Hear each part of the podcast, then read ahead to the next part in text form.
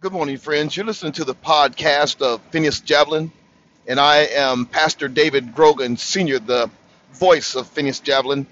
And I'd just like to take a very personal couple of minutes with you this morning to remind you how special you are to God. You know, when God created you, He created you as an individual. Uh, there was never one before you, and there will never be one after you. If you go to a mirror in your home and you look in that mirror, the very face that you see in the mirror, there was never one before it, and there'll never be one after it. Uh, both you as an individual and then also your children, they and you need to understand how precious you are to God. Jesus Christ, when he was being followed by the multitudes, he realized how hungry they were, and he looked out over the multitudes, y'all. He was moved with compassion. And the compassion that he had, it just wasn't a compassion for the whole group it was a compassion that he had for each and every one of those people that were in that group. Each individual, from the very youngest to the very oldest, Jesus knew their hearts. He knew their minds. He knew their fears, their concerns, their wants, their desires. And so he was moved with compassion. He moved and he fed them with the fish and the bread. But not only did he feed them physically, but he knew what they needed spiritually. You know, at one point in the scripture in Luke, the 12th chapter, verse number 7 jesus christ told the uh, the people that were following him uh, but even the very hairs of your head are all numbered. Fear not therefore ye are of more value than many sparrows. He wanted them to realize how special they were each individual that the very hairs all the hair on their head were numbered as individual not just collectively but as individual. My friends you need to realize how special you are to god our children need to realize how special they are to God. The enemy, who is Satan, would have you believe that that uh, uh, God has done nothing special with you because he hates God.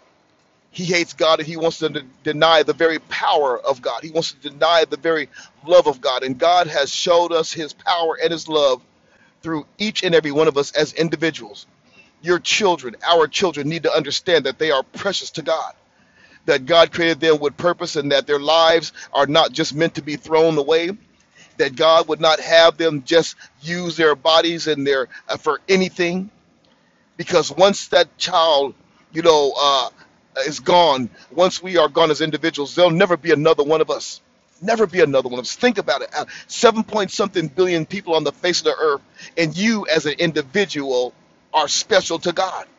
Oh my goodness, my friends, if we will realize the love that God has for us, the love that when He conceived us in our mother's wombs, when our fathers, you know, um, um, uh, uh, the seed of our fathers and the egg of our mothers came together in her womb to create this special being that you are. And when you before you were ever born, God had a purpose for you. But Satan doesn't want you to believe that. He doesn't want you to understand that you are special. He wants you to think that you're just like everybody else, and that's why you see in society you see everybody trying to be what everybody else is instead of you know instead of each individual desiring to find out from God what He has special for them to do and becoming that special person that they are. Oh my goodness, society says that everybody's the same. We all have, we all need to do the same. We all need to dress the same. We all need to talk the same. We all need to, you know, pervert ourselves the very same because there's nothing special about us. That's what Satan wants you to believe. But the truth is, is as an individual, don't throw yourself away. Don't throw yourself away. Understand how precious you are to God. Come to know Him for who He is.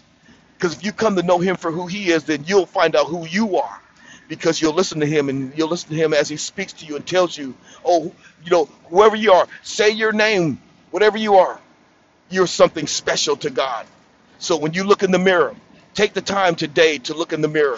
And when you look in that, look deep into your own eyes and realize that there was never one before you and that there will never be one after you. You are a very specific and precious person to God.